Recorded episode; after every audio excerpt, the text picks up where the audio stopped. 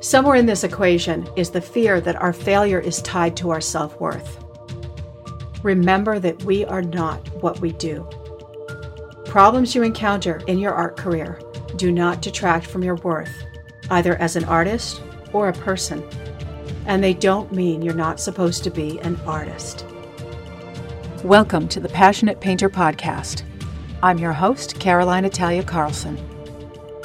Whether your art is a full time career or your side gig, if you are passionate about creating art, this podcast is for you. Don't worry about taking notes, I'll do that for you. And you can find them at passionatepainterpodcast.com. Welcome back. When I began this podcast, I promised to share with you my journey in transitioning to a full time art career. Many of you know that right now I'm in the middle of that journey, painting three or four days a week and doing a side gig in digital marketing, web design, and copywriting a few days a week to pay the bills. Even though I'm not completely transitioned yet to full time art, I can feel that I'm moving in the right direction, and I'm content with the journey. That said, I recently hit significant snags in two important areas of my art world. So, in this episode, I'm going to share with you the recent disasters as well as what I learned from them, in hopes of helping you be better prepared for adversity as you begin to create more art and possibly start your own art business. But first, it's time for a shout out. This episode's shout out goes to Sarah Melikar who sent in a wonderful review. Sarah says, I just wanted to drop you a line and tell you how much I've been enjoying your podcast. I've returned to art in an enthusiastic way and have listened to many, many hours of podcasts from a variety of creators. I have to say that to date, I've enjoyed yours the most. There are two standouts with your presentations that have made all the difference for me. One is technical, and the other quality which I feel is personal to you as an interviewer. First, your consistency with audio is great. The volume and quality evenly transitions from you to your subject. It is pleasant to the ear for me. The second is that you are very considerate and careful not to interrupt or talk over your subjects. I've been amazed at how often other podcasters do this by interjecting personal stories and perspectives into their interview. You seem to let the subjects share their story at their leisure and they tend to unfold beautifully. Thank you so much for your professionalism and great content for me as I venture down my creative journey. Sarah, your message has made my day. Thank you so very much for listening. The show is for you, my listeners, and I'm very happy to know that you enjoy it. It's great to have you with us. And listeners, don't forget if you'd like a shout out on the show, please leave a review on Apple Podcasts. It helps others find the show too.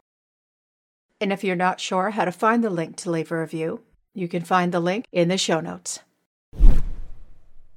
The first major disappointment was actually the loss of three podcast recordings due to my learning curve with a new recording platform. One was an interview with marketing genius Marcus Sheridan about his new book, The Visual Sale, and the other two were interviews with international art mentor and woven sculpture artist Matt Tommey, who also happens to host the Thriving Christian Artist podcast. Each of those two interviews was focused on one of his new books. Losing these files was not only a crushing disappointment, it was excruciatingly embarrassing. I had to tell both my guests the interviews they just gave their time creating with me did not exist. Thankfully, both Marcus and Matt were gracious, and Marcus and I were able to reschedule for mid October. Matt, however, won't be available for a few months. So I'm going to take a moment to let you know about the two new books he wrote in case you're interested in checking them out now. They're both terrific and I highly recommend them. The first book is How to Price Your Art. Its pages are packed with actionable information, including an easy pricing formula for pricing your art, five keys for creating a pricing strategy, and much, much more. This book provides a much needed blueprint for artists by an artist who knows the particular struggles that we artists tend to face. The second book is Prophetic Art, a practical guide to creating with the Holy Spirit. This one gave me answers I was looking for about the idea of creating spirit led art. We're not talking about religious art here. We're talking about inviting God into your creative space. As an intuitive empath who's also Christian, this book was just what I needed. You can find a link to both of Matt's books and Marcus's new book in the show notes. Okay, so my second recent professional disaster was when a conceptual photography piece I entered in a local competition was hung incorrectly, greatly decreasing the impact of the work. To put it in a nutshell, part of the work was left in the closet, the part that gave this piece its aha moment. The piece was, I thought, fairly good without it, but definitely lacked the impact it could have had that might have earned me a nod from the judges. Now, of course, I wasn't sure it would win an award, but it was a meaningful piece, and I personally witnessed it bring two people to tears who saw it before it went into the show.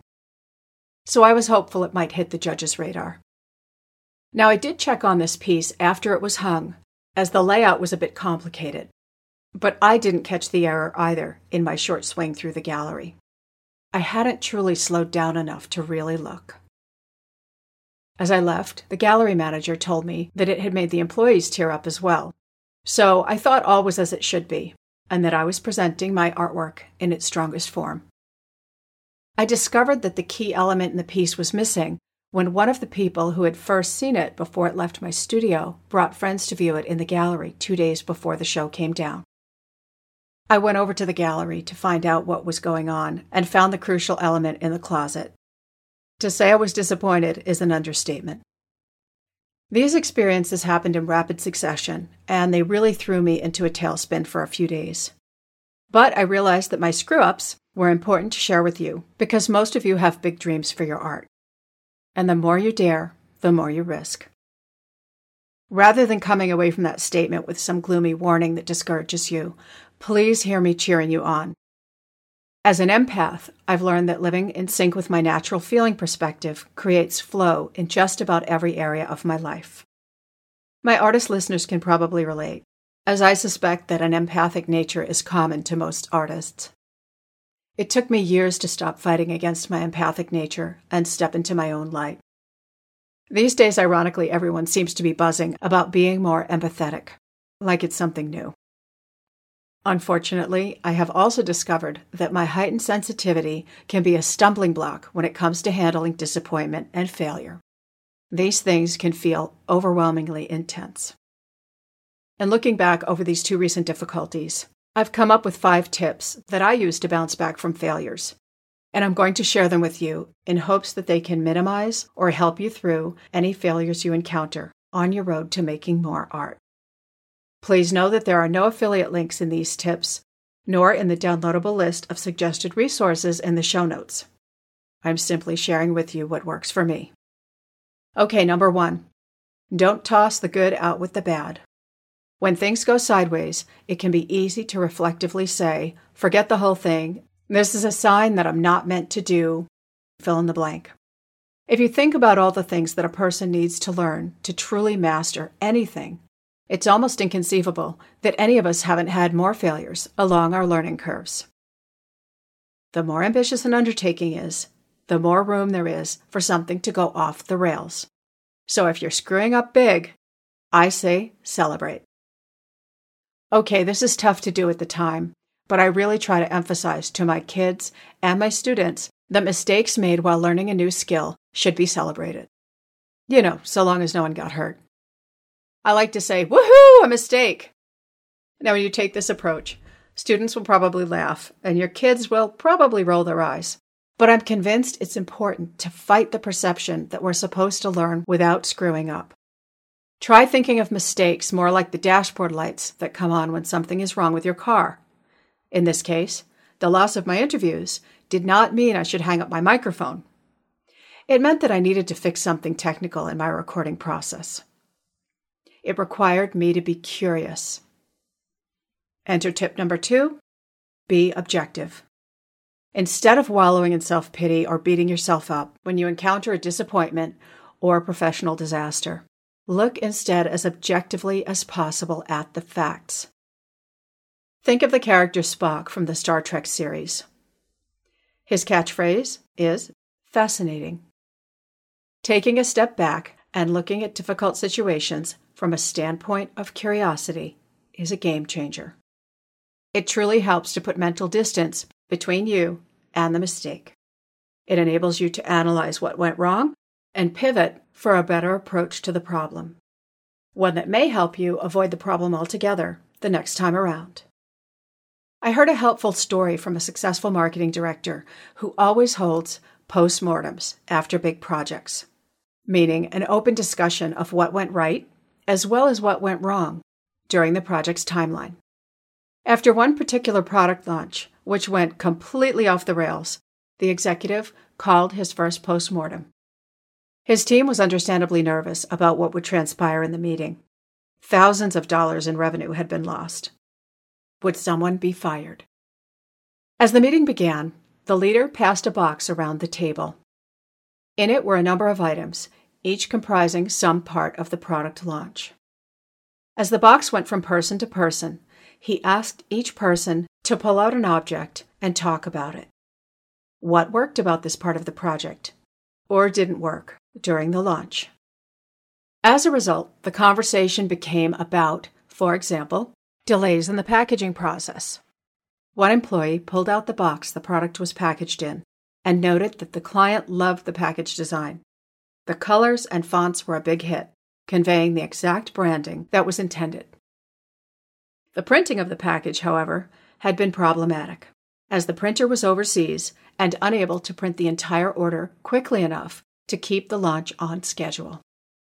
The next employee pulled a different element of the project out of the box and talked about that, the good and the bad.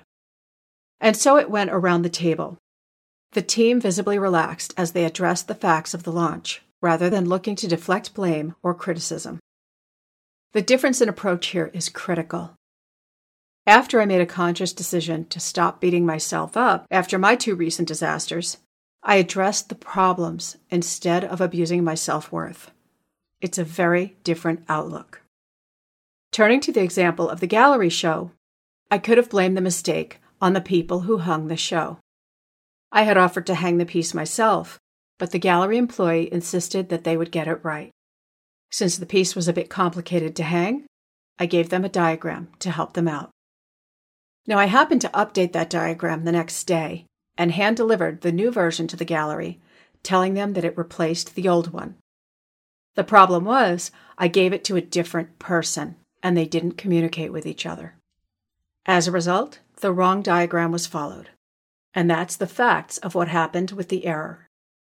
Now I can see that I should have called to double check that everybody who was handling that piece would know that there was a new diagram.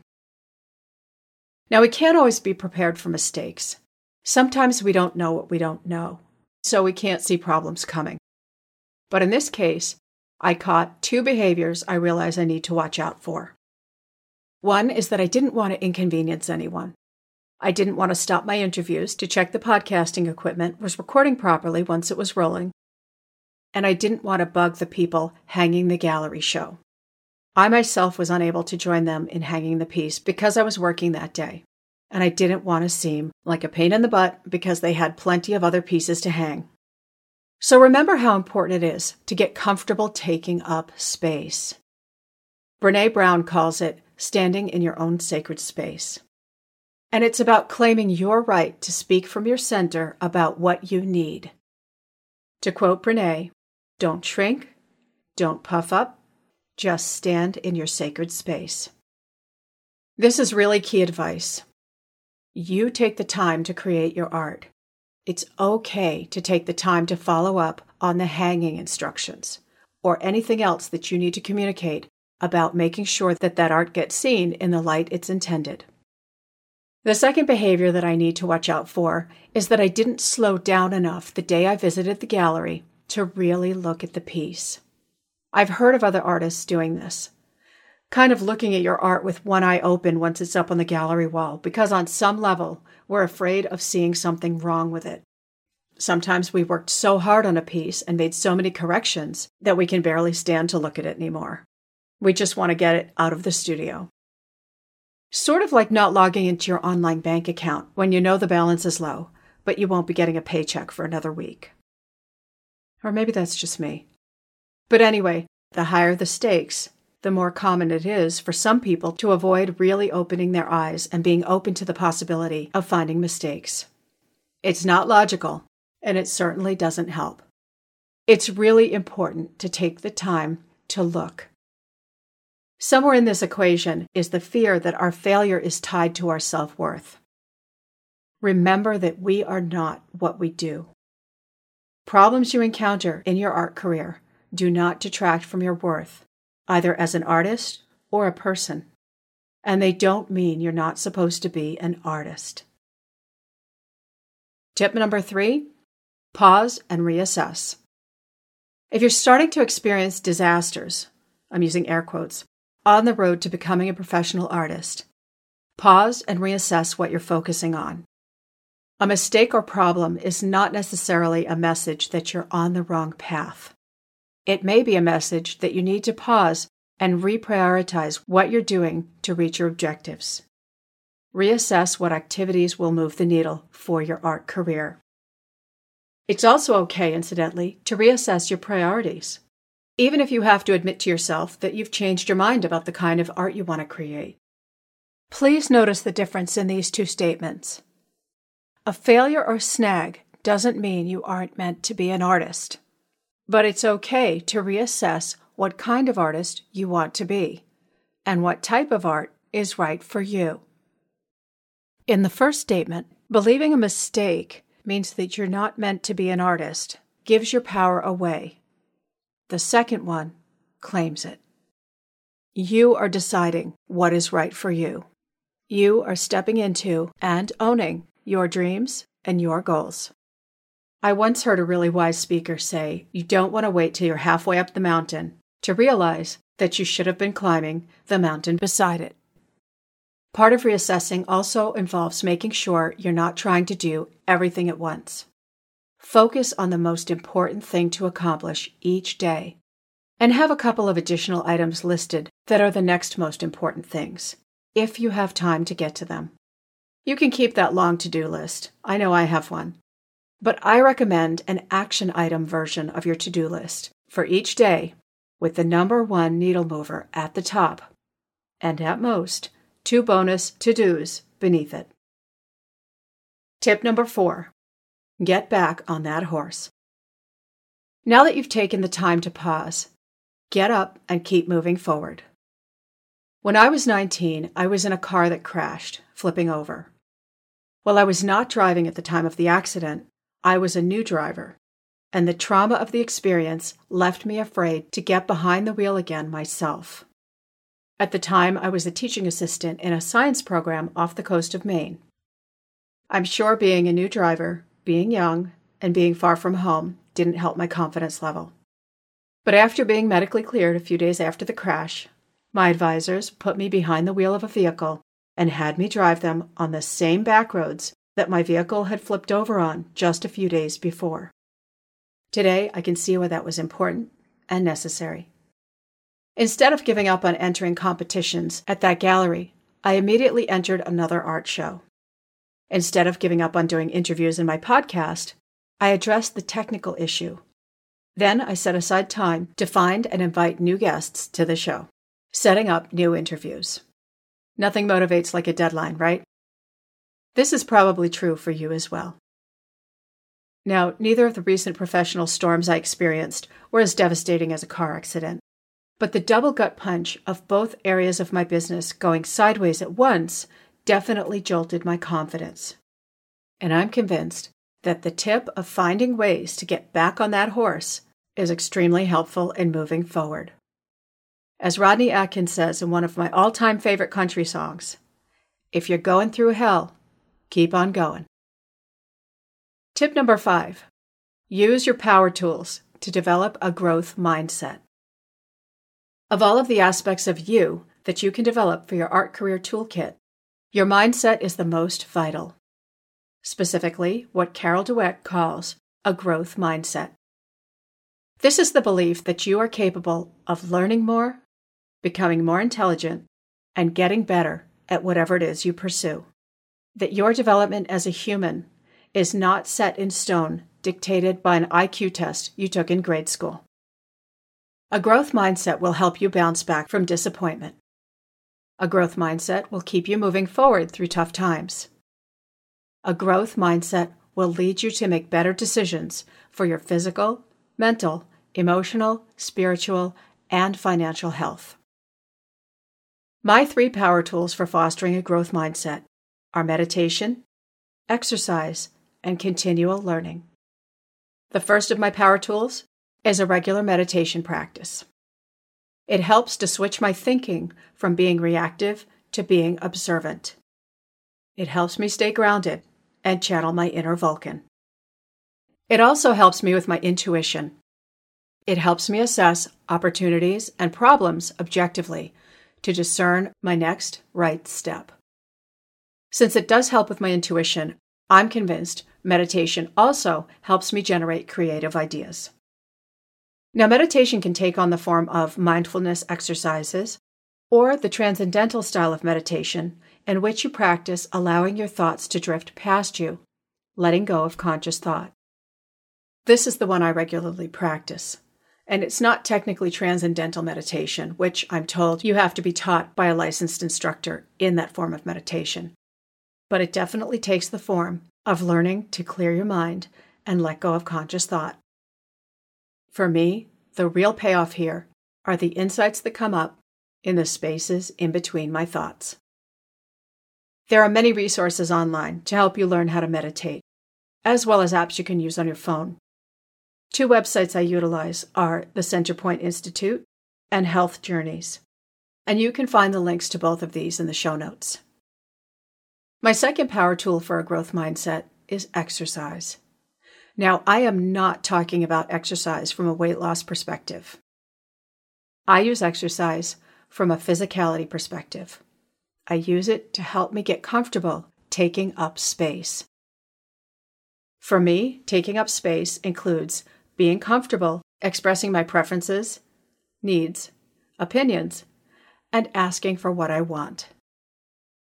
Former National Football League player, now actor and playwright Bo Eason, talks about owning your own physicality in his book, There's No Plan B for Your A Game.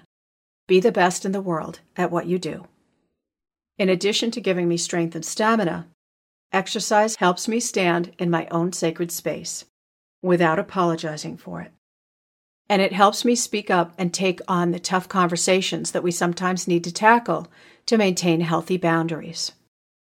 Exercise also helps me clear my mind, release stress, and find the same stillness I seek when meditating. Now, the best exercise for you is whatever level of movement you can safely do, meaning within the parameters your doctor approves of, and that you enjoy. The enjoyment part is a huge piece. I'm not advocating running 20,000 miles if you're not into that sort of thing. Even just moving your body to music you love can do wonders. No matter what type of exercise I get in, I definitely carry myself differently after moving my body. My third mindset power tool is a regular practice of learning. By always learning, you're fostering what author Thomas M. Sterner calls the practicing mind. It also happens to be the title of Sterner's book, which is one of the best books I've read as an artist. I believe all artists who have long term success approach making art from the perspective of enjoying the journey. I hear it again and again.